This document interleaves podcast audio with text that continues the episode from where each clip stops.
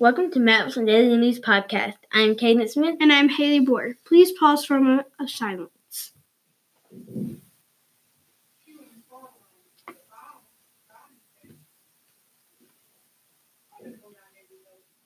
Please stand and say the pledge.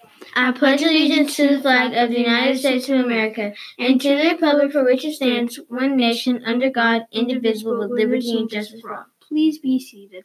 Students, don't forget to bring an excuse letter when you return from being absent.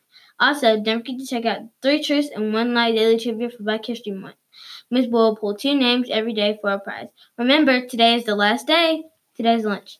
Savory Sloppy Joe or fish nugget basket with hush puppies, confetti coleslaw, french fries, fresh fruits and veggies. Today's weather is sunny with a 0% chance of rain. The high will be 57 and the low will be 36. Your news this week has been brought to you by Camp Hobbs. Thanks for listening. Remember, MWE is for the T.